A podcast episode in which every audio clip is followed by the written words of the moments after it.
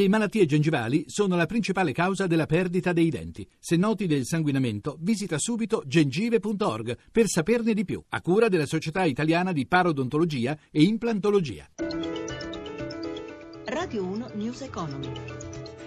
17.32, buon pomeriggio da Luigi Massi e ben trovati borse europee in netto ribasso oggi. Sui mercati torniamo però tra poco come sempre per la chiusura in diretta di Piazza Affari. Intanto parliamo di previdenza perché stamane in piazza a Roma sono scesi i pensionati. CGL, Cisle e Will chiedono la rivalutazione delle pensioni pari trattamento fiscale con i lavoratori dipendenti e le detrazioni fino a 80 euro al mese esistenti per i redditi da lavoro più bassi. A Piazza del Popolo per noi c'era Amalia Carosi Circa 60.000 secondo gli organizzatori pensionati di CGL, CISL e Will in piazza oggi. Anna Maria Furlan, segretario generale CISL. Una gran bella manifestazione, pensionati e pensionate da tutta Italia ma non solo anziani. Mettere al centro politiche sociali a favore degli anziani, dei giovani e della famiglia. La piattaforma con cui si presenteranno all'incontro con il governo il prossimo 24 maggio per parlare di riforma delle pensioni è unica, dicono i sindacati. Susanna Camusso, segretario generale generale CGL. Porteremo la piattaforma CGL Cisle Will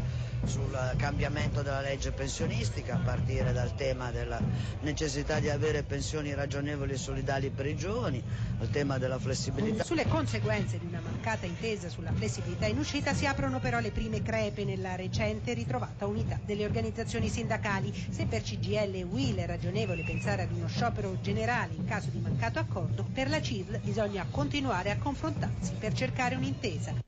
Cambiamo argomento, si è conclusa la missione delle imprese italiane in Argentina organizzata dalla Confindustria, dall'agenzia ICE e dall'ABI, l'Associazione Bancaria Italiana. Soddisfazione per gli esiti della due giorni da parte sia dei partecipanti italiani che dei padroni di casa argentini, ci dice tutto l'inviato Sandro Marini.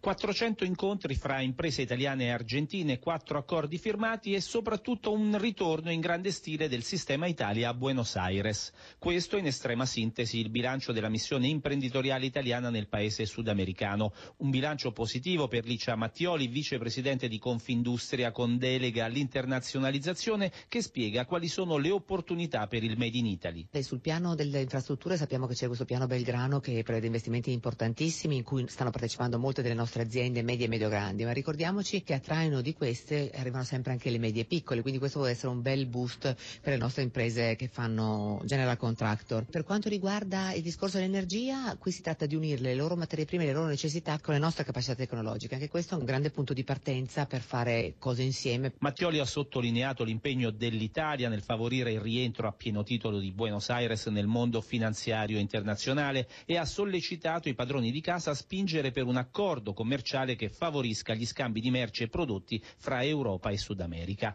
Un giudizio positivo arriva anche da Guido Rosa, responsabile per l'internazionalizzazione dell'ABI, l'associazione bancaria italiana. Per quanto riguarda le banche è un bilancio estremamente positivo, nel senso che abbiamo qui constatato di fatto che il Paese sta veramente tentando di cambiare in maniera radicale. La missione è stata assolutamente tempestiva perché come sempre queste cose è meglio anticipare piuttosto piuttosto che venire dopo. Premesse per un futuro più importante, più positivo e di maggiore cooperazione tra i due paesi e tra i due sistemi finanziari.